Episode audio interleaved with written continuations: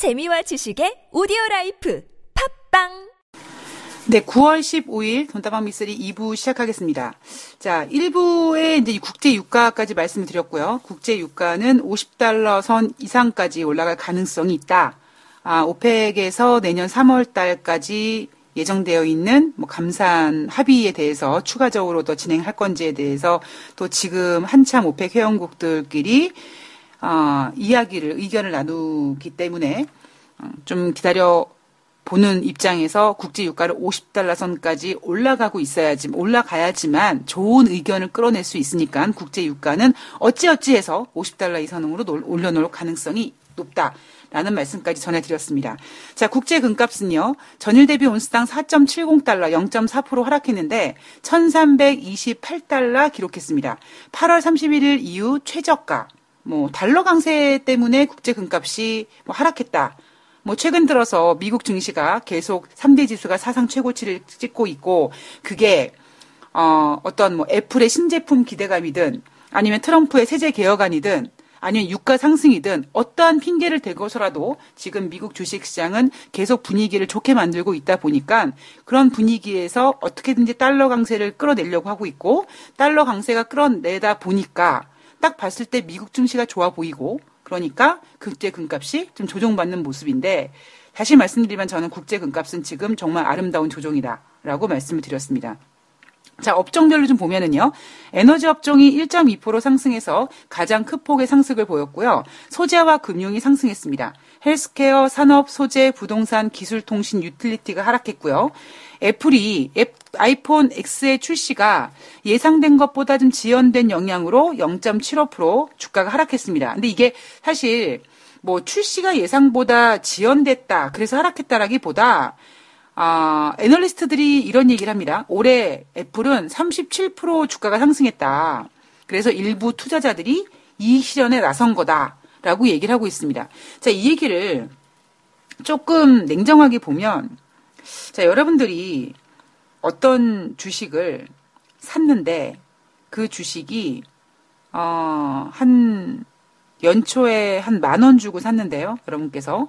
근데 지금 그 주식이 한 3만 원 정도? 아니, 3만 원 아니구나. 한, 어, 한 만, 만 오천 원 정도? 났어요. 자, 여러분들은 그렇다면 내가 연초에 만 원 주고 샀으니까 지금 만 오천 원 됐으니까 지금 그냥 팔아버릴까? 라고 생각하시거나 아니면 조금 더 가지고 있어 볼까? 라고 생각하시는 이 두 가지의 선택의 기로에서 여러분께서 만약에 아, 나 그냥 지금 팔아버릴래? 라는 결정을 내리신다면 그 이유는 뭘까요? 바로 앞으로의 시장, 앞으로 이 주가가 이것보다 더 많이 올라가기에는 그렇게 쉽지 않지 않겠는가. 이러한 심리가 반영돼서 일단 이익 실현을 하자라는 심리가 더 강하게 발동될 수 있었겠죠. 따라서 애플이 올해 37% 상승한 이후로 일부 투자자들이 이익 실현에 나섰다라고 한 이 얘기는 애플이 어떻게 뭐 아이 앞으로 좀 그럴 것 같아. 예를 들면 어 애플 아이폰 X라든가 아이폰 A라든가 A 플러스가 뭐 삼성 갤럭시보다 좀 판매가 부진할 것 같아. 아니면 중국의 휴대폰보다 좀 밀릴 것 같아. 어떤 이런 것 때문에 팔았다라고 얘기하기보다는 야 많이 올랐잖아. 올랐으면 파는 거지. 뭘 이렇게 힘들어하냐? 이렇게 해석을 한 것처럼 느껴집니다. 그런데 저는 제 생각에는 정말 아니 앞으로 아이폰 X가 출시될 거고 앞으로 판매가 얼마를 기록했다, 뭐 신기록을 세웠다, 뭐 예상치보다 잘 나왔다 이런 그 실적이 나오면 더욱더 아이폰, 특히 애플은 더욱더 주가가 올라갈 수 있음에도 불구하고 자 그렇다면은 애플의 이 일부 이익 실현한 투자자들이 애플을 만약에 다시 산다면 37%까지 떨어지기까지 바라면서 다시 사기는 좀 어려울 거고요. 그죠? 예. 아, 어떠한 지금 주가라든가 어떠한 경제 지표 이런 것들에 대해서 그러니까 저는 딱 지금 그 미국 증시를 바라보면서 느낌이 이거예요. 참 빠지지 않게 하려고 애쓴다. 저는 이게 그냥 머릿속에 꽉 박혀 있는 것 같아요. 자, 주가 애플 0.75% 빠졌고요. 그다음에 미국의 백화점 체인인 노드스트롬이 상장 철회 절차를 받기 위해서 사모펀드를 선정했다. 이 소식에 주가가 6% 상승했습니다. 사모펀드가 노드스트롬의 상장 철회를 위해서 자금을 지원하겠다라는 방침을 내놨고요. 할인 매장인 타깃은 연휴 쇼핑 기간에 임시 직원 10만 명을 고용하겠다라는 계획 소식에 2.8% 주가가 아, 상승했습니다. 자, 뉴욕의 애널리스트들은요. 다른 얘기 하지 않았어요. 뭐 북한에 대한 뭐 불확실성이 시장을 불안하게 만들고 있다. 아니면은 다음 주 FOMC의 어떠한 그 관심 때문에 거래량이 줄었다. 이런 얘기 하지 않고 뉴욕 애널리스트들은 이날 애플의 애플의 주가 움직임은 유스에 팔라는 시장 격언이 적용된 것으로 보인다. 음, 신제품에 대한 기대가 이미 주가에 충분히 반영됐다고 평가한다 라고 얘기했습니다. 유스에 팔아라. 뭐 이미 신제품에 대한 주가가 충분히 반영됐다. 이렇게 얼핏 들으면 참 애플이 주가는 살짝 빠졌지만 참 멋있다. 참 잘 나가고 있구나. 애플 되게 좋네. 라고처럼 느껴지지 않습니까, 여러분? 예. 12월 금리 인상 가능성 거의 변동 없이 41.1% 반영되고 있습니다. 자, 이게 바로 어, 9월 13일 수요일 날 뉴욕 주식시장 현황이었습니다. 뭐 우리나라는 어, 9월 14일 날 목요일 날 내마녀의 날 이기 때문에 장중에 뭐 소폭 아주 오줌만큼 마이너스로 돌아가기도 했다가 또 장중 내내 또 플러스권 한 1%대에서 왔다 갔다 하고 있는데요. 종가 기준으로 과연 어떠한 변동성이 보일지는 어 그거는 이제 9월 14일 3시 반이 돼야지만 예, 결론이 나오겠죠.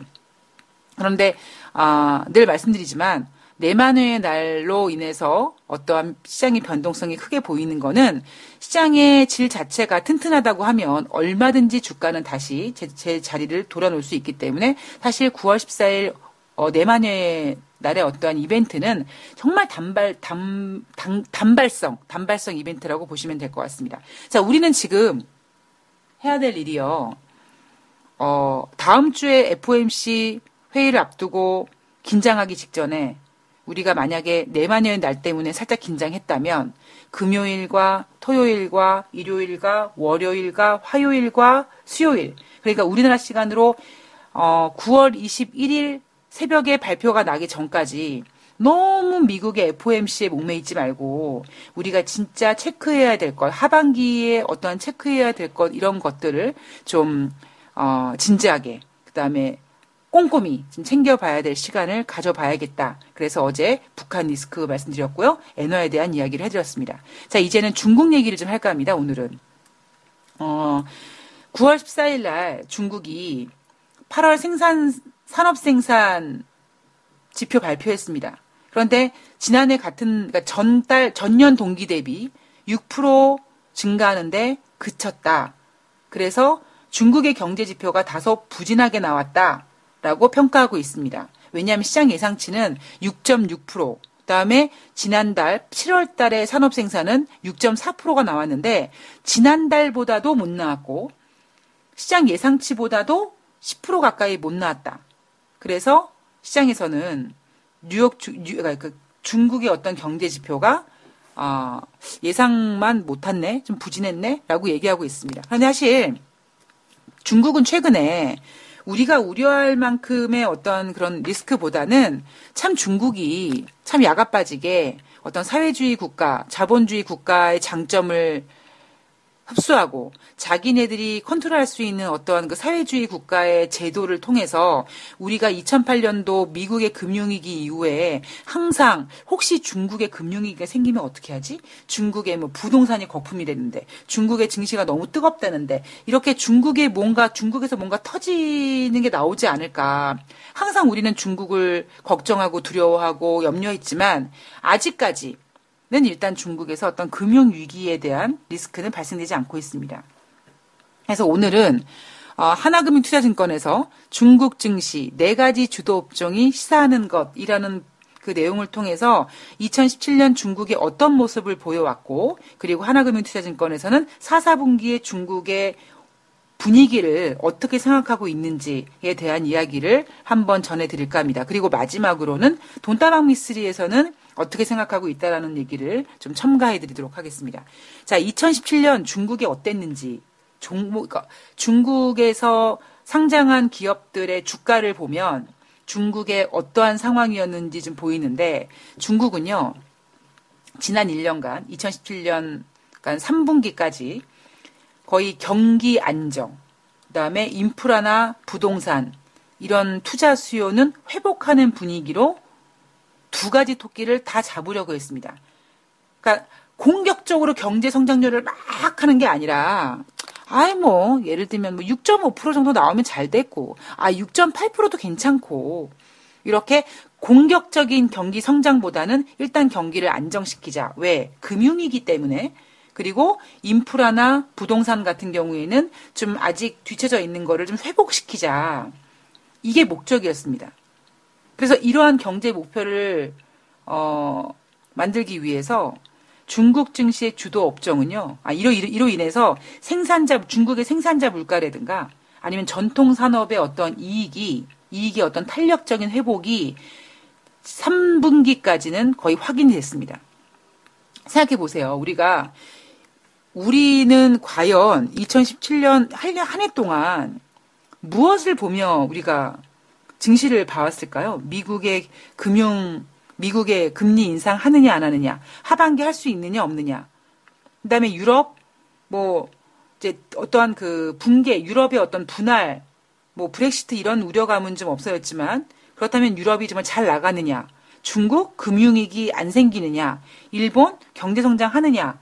지금 우리가 2016년 상반기에 각국의 정책 공조 기대감으로 돈을 더 풀었고 그 성과가 나오기 시작하면서 이제는 미국은 이미 금융 금리를 인상하면서 긴축에 들어가기 시작했고 ECB가 하느냐 안 하느냐 이런 과정에서 일본과 사실 중국은 아직까지 어떤 긴축을 논할 때는 아니고 여전히 조금 더 안정적인 성장된 지표를 우리가 기다려야 됩니다. 근데 중국은 그 모습을 잘 나타내고 있어요. 예를 들면 9월 14일 날 산업 생산이 뭐 기대치만 미치지 못했지만 그래도 뭐 곧 1월부터 8월 달까지 누적 고정 자산 투자는 지난해 같은 기간 대비 7.8%나 올랐고 뭐 이런 것들 지표들이 중국 지표가 물론 어 예상치보다는 산업 생산이 8월 달 산업 생산이 예상치보다는 미치지 못했지만 그래도 중국이 나름대로 좀 잘하고 있다. 그리고 그런 모습들 뭐 경기의 안정을 추구하고 그다음에 인프라라든가 부동산은 계속해서 성장을 이루는 이 두 마리 토끼를 지금까지는 잘 진행시키고 있다라고 볼 수 있습니다. 자, 따라서 그런데 문제는 중국 증시의 주도 업종을 보면은요. 이 시클리컬 그러니까 우리가 시클리컬 업종이라고 하면 경기 민감 업종이거든요. 그러니까 경기 민감 업종은 뭐냐면 경기 성장이 목표였을 때 막 추구하는 겁니다. 뭐 간단하게 얘기해서 경제 성장을 추구하기 위해서 가장 가장 편한 건 사실 저는 어, 물론 물건을 뚝딱뚝딱 만드는 이런 제조업이잖아요. 그런데 제조업 전에 물건을 뚝딱뚝딱 만들기 위해서 뚝딱뚝딱 만들기 위한 공장을 지어야죠. 그것도 다 건설입니다. 그리고 리모델링이든 재건축이든 이름 하에 아니면 멀쩡한 산을 깎아서 건물을 세우든 간에 뚝딱뚝딱 뭔가 경제에 경제 성장을 공격적으로 진행시키기 위해서 가장 좋은 업종은 사실 건설이죠. 그리고 그 나름대로 뭐 화학이라든가 조선이라든가 철강 왜 건설을 건물을 세우려면 쇠, 쇠 들어가잖아요. 그죠? 화학도 마찬가지입니다. 그리고 또 조선 같은 경우에는 얼마나 무역을 많이 하느냐, 뭐 우리나라 같은 경우에는 조선 업종이 전통적으로 효다, 효도 업종이다 보니까 얼마나 이 수주를, 배선적에 대해서 수주를 많이 하느냐, 뭐 이런 여러 가지 관점이 관, 과연 경제가, 경제를 얼마나 공격적으로 성장시키느냐, 거기에 기대될 수 있는 업종이 바로 이 시클리컬, 즉 경기 민감 업종이라고 합니다. 그러다 보니까 미국은 경기 안정 적으로 추구를 하다 보니까 시클리컬 업종에 대한 관심이 3분기에 조금 높아지긴 했지만 중국 증시의 어떠한 1년 동안 2017년 지금까지 올라온 중국의 어떠한 성장 주도 업종은 시클리컬 업종이 아니라 소재 업종, 금융 업종, 음식료 업종, 그다음에 IT 가전 업종입니다. 중국은 경제 성장을 좀 하고 싶은 마음이 욕심은 있긴 하지만 중국의 주도 업종은 경기 사이클에 대한 어떤 기대와는 달리 지금 2017년 초부터 2017년 3분, 3분기가 끝나는 지금까지 여전히 주도 업종은 경기 민감 업종이 아닙니다. 자, 그렇다면 물론 미, 지금 중국은 두 마리 토끼를 다 가지려고 하다 보니까 그 두 마리 토끼 중에서도 어, 어떤 그 금융 리스크 때문에 조금 안정적으로 조금 더 치중해 보였습니다. 그러, 그래서 그러, 그래, 그렇기 때문에 경기 민감 업종이 올라가지 못했는데 자, 왜 이렇게 중국은 지난 1년 동안 소재와 금융과 음식료와 IT 가전이 올랐을까? 첫 번째 소재가 올라간 이유는 중국이 수요보다는 공급 측 개혁을 더 구조적 이슈로 생각했기 때문에 거기에다가 정부 정책이 안정적인 수요와 좀 타이트한 공급 때문에 그러니까 공급은 좀 정, 공급은 그러니까 수급은 수요는 수 그러니까 일명 소비자는 되게 많아질 것 같지는 않지만 여기서 만약에 공급을 늘려버리면 경제 성장이 둔해 보일 수 있으니까 공급을 굉장히 타이트하게 하고요. 수요는 그냥 유지를 하는 전략을 썼습니다. 그러다 보니까 소재 업종이 상승했어요. 그리고 두 번째, 중국의 금융권의 건정성을 장기적으로 위협했던 신용 위협의 구조적인 완화가 진행이 됐죠. 중국 정부가 2017년 한 해 동안에 돈줄을 막 죄는 모습이 보였습니다. 돈줄을 잰다라는 느낌보다는 금융 리스크를 발생시키기 발생시키지 않기 위해서 여기 여기 한번 조사하고 여기 괜찮나 한번 뜯어고치고 니네 사고 치는 거 아니야? 여기 한번 뜯어고치고 이런 식으로 중국 정부가 금융권에 있어서 금융 리스크를 발생시키지 않기 위해서 이 신용 위험의 구조적인 변화를 1년 동안 계속 추구하다 보니까 그래 중국 금융위기 생기지 않을 거야 괜찮을 거야 괜찮을 거야 이런 의, 의, 이런 의지가 올라가기 시작하면서 금융업종이 올랐습니다. 그리고 어, 중국 기관들이 가장 좋아하는 소재와 함께 가장 선호하는 업종이 바로 음식료인데요. 어, 소비의 어떤 그 약간 고급화, 그다음에 소비의 확장, 그리고 중국이 산화 제한을 완화하면서 어떠한 이런 그 유제품 관련된 이런 음식료 업종들이 2017년 주가가 상승을 했습니다. 그리고 IT 가전 같은 경우에는 백색 가전 시장이 확대되었고 그다음에 IT 같은 경우에는 이 시장 어떠한 그 용량이라든가 이런 이런 그 그러니까 양과 질이 동시에 팽창하는 모습이 보이다 보니까 중국 시장도 사실 그런 시장으로는 굉장히 큰 시장이죠. 그래서 중국은 이러한 이유 때문에 즉 어, 구조적인 원인 때문에 시클리컬 경기 민감 업종이 올라간 게 아니라 소재와 금융과 음식료, IT 가전이 올라간 거다. 그러니까 사람들이 아니 중국 왜 경기 민감주가 이렇게 안 올라가요? 중국 경기가 안 좋은 거 아니에요? 라고 의심하니까, 아 그런 게 아니라요. 그냥 정부가 지금 구조가 이래요. 음식료 같은 경우는 지금 산화 제한하다 보니까 거기다가 중국 기관들이 음식료 좋아하기 때문에 음식료가 올라간 거고요. IT는 아 백색 가전 신제품 많이 나왔잖아요. 지금 IT 우리나라도 좋고 다 좋잖아요. 금융? 아이고 금융 리스크 금융위기 중국에 어떠한 금융위기 생기면 얼마나 문제예요. 근데 그거 생기지 않게 하기 위해서 중국 정부가 막 돈줄을 이렇게 관리하니까 금융주가 단, 당연히 안지, 안심을 하고 올라가죠. 소재요? 아유, 공급을 줄였어요. 그래서 올라가는 거예요. 이러한 네 가지 이유 때문에 소재와 금융과 음식료와 IT와 가전이 올라간 거지 경기 민감주가 안 올라간 이유가 중국 경기가 아주 안 좋아서 그런 건 아니에요라는 얘기를 하고 있는 거죠. 자, 하나금융투자증권에서 4, 4분기에 어떻게 될까?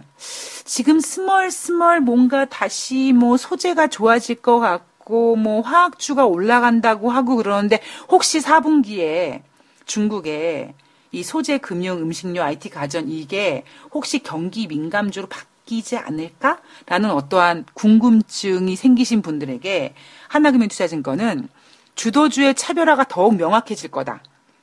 그리고 구조적인 변화가 반영된 업종이 더욱 부각될 거다. 그런데 문제는 여전히 중국은 2017년 1년 내내 어떠한 그 적극적인 경기 부양보다는 안정, 안정, 안정, 사고 치지 마, 사고 치지 마, 이게 많다 보니까 신규 투자가 확산되기는 좀 어려울 것 같다고 생각하고 있습니다. 신규 투자가 확장되기 위해서는 PPI와 CPI가 동반 상승해야 되고 민영 기업이 고종 민영 기업의 고종 투자가 회복돼야 되고 그다음에 가계와 정부가 이 부채 확장을 지지하는 정책. 자돈 써. 돈 써가지고 빨리 건물 짓고 빨리 배 짓고 이래 이런 어떠한 선순환 조건이 성립이 돼야 되는데 지금 중국은 여전히 2017년에 안정, 안정, 안정. 중국이 이렇게 안정하는 이유는 북, 미국과의 맞짱을 뜨기 위해서입니다. 그러니까 전쟁을 하려고 하는 게 아니라 어떤 경제적으로 봤을 때 중국이 조금만 불안하면 중국의 경제 성장률 7% 놨을 때 미국이 보란 듯이 금리 인상했던 것처럼 미국의 어떤 금융 중국의 금융 위기설이라든가 이런 것들이 미국과 어떠한 그 세계 강대국의 어떠한 그 대화라든가 뭐 협상이라든가 이런 것에 있어서 미국한테 밀리지 않기 위해서 중국은 지금 무리하지 않고 지금보다 더욱더 단단해지기 위한 거죠. 야, 미국 니네는 쪽팔리게, 야, 몇백 년 된 월스트리트에서 금융위기를 일으키냐? 야, 니네 우리 금융위기 생겼다고 그랬지? 어림없어 야 우리가 어떤 나라인데, 우리가 니네보다 는 낫거든? 서로 이러한 기싸움을 하기 위해서 미국이 지금 굉장히 조심하고 있습니다. 거기다가 특히 계속 지금 북한 문제 때문에 트럼프가 중국을 계속 건들고 있거든요. 그 부분 때문에 지금 중국도 민감해져 있어서 중국이 민, 중국이 굉장히 민감해져 있는데 미국과 좀 맞짱 뜨기 위해서 중국의 경제 지표라든가 이런 어떤 리스크가 많이 줄여놔야 돼요. 그죠? 안 그러면은 미국한테 흔들리 얕잡아 보일 수 있기 때문에 올해 한 해 동안은 일단 뭐 2018년도 저는 이런 분위기가 이어질 거라고 생각하지만 일단 올해 한 해는 미국은 자 아니, 중국은 올해 한 올해 한 해, 올해 한 해 동안 중국은 절대 미국에 책 잡힐 일 하지 마. 조심해, 조심해. 이런 기조가 4분기까지 이어갈 겁니다. 요쯤 되면 우리가 좀 막 그 공격적인 성장을 해가지고 미국을 한번 조져봐야겠는데 이렇게 생각하지 않고 중국은 자 일단 어느 정도 성장해 왔고 그리고 중요한 건 일단 지금 미국이 흔들리고 있으니까 우리가 여기서 박차를 가지 말고 좀 신중해서 좀 더 단단해지자. 그래서 미국을 한번 제대로 날릴 수 있을 만한 이런 기회를 한번 노리자라고 생각하고 있는 게 지금 중국의 마음입니다. 자, 따라서 하나금융투자증권은 어쨌든 뭐 PPR에 CPI 동반 상승돼야 되고 민영 기업의 고정 투자가 회복돼야 되고 정 가계와 정부의 부채 확대를 지지하는 정책이 선순환돼야 되는데 중국은 지금 그럴 생각이 없는 거예요. 따라서 4, 4분기에도 어, 경기 민감주가 주도 업종으로 될 가능성은 없다. 단지 위에 소재, 금융, 음식료, IT 가전 이 4개 업종 중에서 공급 축소에 베팅을 해야 되는 소재는 탈락. 소재는 4분기에는 별로 안 좋을 거다. 왜? 여기서 조금 더 좋기 위해서는 수요가 늘 수는 없기 때문에 공급을 더 줄여야 되는데 공급을 더 줄인다는 거는 어떤 중국의 제조업 지표가 약 제조업 지표의 약함을 의미하기 때문에 소재는 탈락. 대신에 인테리어, 화장품, 뭐 고가 음식, 레저, 제약 이런 고성장 소비와 그다음에 전기차, 전자, 뭐 신세쟁, 신재생 이런 업종들 그리고 네 번째는 그러니까 세 번째는 금융 이렇게 요 세 가지가 소재가 탈락된 다음에 고성장 소비주 전기 전기차 신재, 신재생 그다음에 금융 이 업종들이 중국의 하반기에 어떤 증시에 주도를 할 수 있는 상황이 보여지고 있다. 자, 하나금융투자증권의 이러한 그 전망을 보면서 아, 4분기에도 중국이 조금 뭔가 잘 경기 지표가 잘 나왔다고 막 잘난 척하면서 막 투자하고 다시 공격적인 성장으로 가려는 게 아니라 굉장히 4분기에도 여전히 조심하겠다는 모습을 볼 수 있다라고 우리가 생각해낼 수 있습니다. 자, 마지막으로 신한금융투자증권에서 신호와 소음이라는 보고서를 준비했는데 이거는 얘네가 시리즈식으로 지난번에 한번 냈었습니다. 우리 이번에 두 번째죠. 지난번에 아, 증시가 2300포인트가 뭐 깨지니 많이 막 그랬을 때 신한금융투자증권에서 신호와 소음이라는 보고서를 첫 번째 냈죠.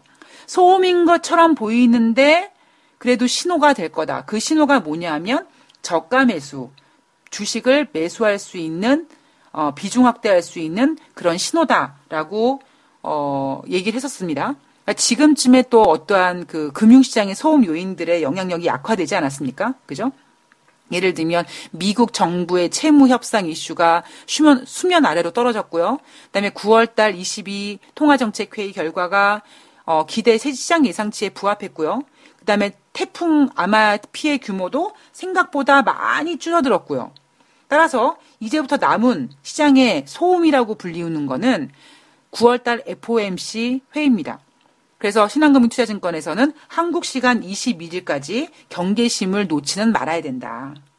자, 그렇다면 지금 유일하게 남아있는 소음은 9월 FOMC고 우리가 소음이라고 생각했던 영향력들은 다 약화됐는데 자, FOMC는 그래, 하늘의 뜻이라고 맡기고 이 FOMC 회의 결과 이후에 우리가 시장을 봐야 될 때 지금 어떤 나타나는 증상들이 과연 소음이냐 신호냐라고 봤을 때 신한금융투자증권에서는 지난번 보고서에서는 소음이 좀 많은데 그래도 신호야라고 했다면 이번 보고서에서는 역시 신호인 것 같아.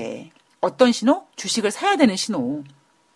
거기에 대한 근거로는요, 국내 기업 실적에 직접적인 영향을 주는 대외 경기 상황이 견고하다. 라고 했고요. 어, 설비 투자 수요 회복세가 매우 고미적이고, 고미적, 고무적이고, 그다음에 연말까지 국내 산업재와 소재 업종 실적에 대한 눈높이도 높아지고 있고 그두 번째는 글로벌 설비 투자 수요 회복 속도가 빨라지면서 개별 기업의 하반기 실적 추정치도 개선되고 있고 거기에다가 코스피 이익 개선 모멘텀 또한 산업재와 소재 섹터에 집중되고 있고 그래서 4분기 이익 추정치가 추가적으로 상향 조정될 여지도 충분하다. 그래서 9월 달에 시장 변동성에 분할 매수 기회로 활용하는 것이 적당하다. 따라서 지금 신호는 지금은 소음이 아니라 신호다. 어떤 신호다?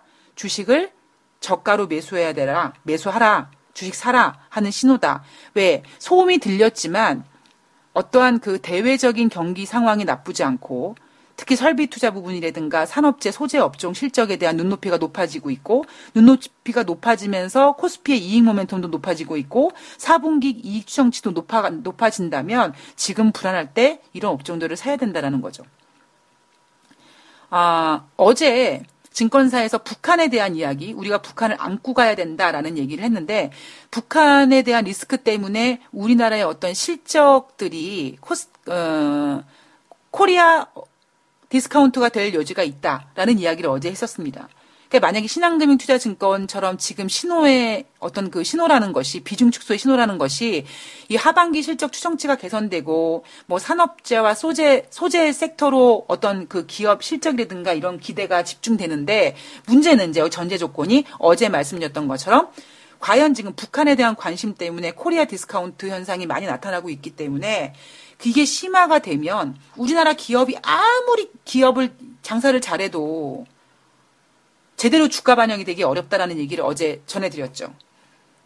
자, 앞으로 뭐가 어떻게 될지 모르겠습니다만, 아, 제가 오늘 말씀드리고 싶었던 거는 어제 엔화, 그다음에 북한 리스크, 그다음에 지금 중국에 대한 이야기를 했고요. 신한금융투자증권에서 소음 아니에요, 신호예요. 라고 보고 있는 이 보고서를 말씀드리면서 제가 드리고 싶은 말씀은 역시 분위기가 또 싹 좋아지니까 아, 지금 주식사도 될 것 같아. 라는 식으로 증권사의 의견이 굉장히 또 긍정적으로 바뀌었다라는 말씀을 전해드리고 싶기, 전해드리고 싶어서 제가 신한금융투자증권의 신호와 소음 이야기를 했습니다. 물론, 어, 뭐, 어, 미국 연방정부 채무협상 이슈가 수면 아래로 떨어졌다든가, ECB가 어떠한 그 회의가 예상에 부합되다든가, 아마 충격이 피해가 적었다든가, 이런 모든 부분이 우리가 한숨을 한번 쉬고 넘어갈 수 있을 정도가 되는 거지만 진짜 9월 FOMC 회의 그리고 시간이 점점 점점 지나가면서 어, 우리가 이제는 유동성을 회수해야 돼, 회수해야 돼, 어떤 이런 스트레스, 유동성 회수에 대한 스트레스가 과연 시장에서 이렇게 공격적으로 뭐 대외 경기 상황이 견조하고 설비 투자가 수요 회복세가 너무 고무적이고 이렇게 볼 수 있는 부분인지에 대해서는 우리가 조금 더 음, 지표를 봐야 될 것 같습니다. 단지 어, 이런 뭐 수요 소비 아, 수요 회복세라든가 설비 투자가 좋아진다라는 거는 지금 2,360포인트까지도 회복돼 보이니까 또 갑자기 분위기가 확 좋아 보일 수 있기 때문에 이런 의견이 나올 수 있다. 뭐 이렇게 되면 다행히 좋은 거지만 우리는 여전히 미국의 테이프 미국의 어떠한 그 자산 매각이라든가 미국의 유동성 회수가 어떻게 진행되는지 그 부분에 있어서는 우리가 계속해서 일단 뭐 20일이라든가 뭐 미국이라든가 앞으로는 일본도 마찬가지겠지만 언젠가는 자기네들이 미친 듯이 풀었던 유동성을 회수를 해야 됩니다. 그래서 미국은 하고 있고 시작하고 있고 저는 유럽도 하고 있다고 말씀드렸잖아요. 드라기 총재가 대놓고 테이퍼링합니다라고 얘기하진 않았지만 이미 채권 매입을 채권 매입 프로그램을 800억 유로에서 200억 유로 준 600억 유로 프로그램으로 좀 진행되고 있기 때문에 22 드라기 총재는 굉장히 여우처럼 시장에 어떠한 문제를 발생시키지 않고 천천히 천천히 채권 매입 프로그램을 줄여가면서 테이퍼링을 진행하고 있고 미국도 금리 인상을 이미 2015년 12월부터 지금까지 네 번의 금리 인상이 진행이 됐습니다. 여기서 과연 조금 더 강도를 세게 하느냐. 그리고 두 번째, 이렇게 이제 서서히 했던 어떤 금리 인상이라든가 뭐 채권 매입 프로그램 이 효과가 이제 슬슬 늘어나면서 어 돈이 예전처럼 좀 안 풀리네. 돈이 예전처럼 같지 않네. 이런 이제 생각이 나오기 시작하면서 이런 생각이 나온다면 국제 유가가 수요가 많아져서 60달러, 70달러 가기는 좀 쉽지 않겠는가, 어렵지 않겠는가라는 이야기까지 돈다방 미스리에서는 이, 타, 이, 이 규격을 만들어 놓고 지금 진행을 해드리고 있습니다. 자, 우리는 이제 여러분들 어, 9월 15일 방송에서 오늘 준비한 내용은 끝났는데요. 9월 14일 날 아직 제가 결과는 모르지만 어, 네마니의 날을 이제 다 보냈습니다. 이제는 무조건 어, 다음 주 FOMC 과연 어떠한 내용이 나올지 시장이 어떻게 반응할지 그 부분에 있어서 우리가 이제 정말 꼼꼼하게 뭐 당장 뭐 FOMC 뭐 어떻게 됐어요. 물론 그 전까지 아마 어떠한 방향성이라든가 거래량은 별로 나오지 않겠습니다만 9월 어, 이 우리나라 시간으로 21일 이후에 만약에 FOMC에서 어떤 단기적인 충격거리를 내놓지 않을지 모르겠지만 그렇다면 다시 회복은 됩니다. 그런데 시간이 지나가면서 점점 점점 마치 어, 냄비에다가 찬 물을 넣고 개구리를 넣고 물을 끓여서 그 개구리가 천천히 죽어가는 것처럼 우리는 마치 자 지금부터 테이퍼링 짜잔 이런 거에 대해서 이런 거에 단기적으로 민만 이게 단기적으로만 생각을 하고 있죠. 천천히 금리 인상을 하면서 지금 돈줄이 조려가고 있다. 유럽에서도 채권 매입 프로그램 이미 200, 200억 유로를 줄였기 때문에 이미 서서히 돈줄이 눈에 보이지 않게 아주 치 오줌만큼씩 천천히 천천히 줄어들고 있는데 우리가 이거를 어느 순간에 정신 차리고 봤더니 내 몸에 반이 익어 있는 거예요. 나 개구리인데 냄비에 들어가 있는데 찬물에서 막 수영을 했거든요. 근데 괜찮았어요. 근데 어느 순간에 딱 봤더니 내 몸에 반이 익어버린 거죠. 혹여라도 우리나라 경제가 어떠한 그들이 충격적인 것들이 내놓지 않, 충격적인 것들을 내놓지 않는다고 마냥 좋아할 일이 아니라 이미 긴축은 시작됐고 이미 테이퍼링은 시작됐다. 다만 지금 눈에 확 띄게 나타나진 않지만 우리가 과연 그 후회 일들에 대해서 그 후회에 대해서 준비할 수 준비를 하고 있는가 이 부분에 있어서 우리가 어, 신중히 생각해야 되지 않을까 싶습니다. 자, 9월 15일 돈다방 미스리는 여기까지고요. 예, 여러분들 한 주 고생 많이 하셨습니다. 예, 저는 9월 16일 어, 토요일 날 9월 14일 목요일 날 과연 주간 신규 실업성 청구 건수가 30만 건을 돌파했는지 안 했는지 내용부터 시작해서 또 미국 증시와 우리가 또 체크해야 될 것들. 이게 중국 체크했고요. 엔화 체크했고요. 그다음에 북한 리스크 체크했습니다. 또 체크해야 될 것들을 가지고 나와보도록 하겠습니다. 여러분들 편안한 금요일. 글쎄 편안할까요? 저녁에 술 약속도 있으시고 선선한 가을에 막 맥주 한잔 하고 싶고 술 한잔 하고 싶고 어디 막 바람 나서 돌아다니고 싶고 이런 마음이 있는데 어느 어느 때보다도 지금 9월에 딱 중간에 와 있습니다. 올해는 참 가을이 빨라서 음, 진짜 가을을 오랫동안 만끽할 수 있을 것 같은데요. 10월의 가을도 아름답지만 9월의 가을도 아름답다고 생각을 합니다. 9월 한 중간에 서 있는 여러분들의 아주 낭만적이고 우아하고 행복한 금요일을 바랍니다. 저는 16일 날 뵐게요. 고맙습니다.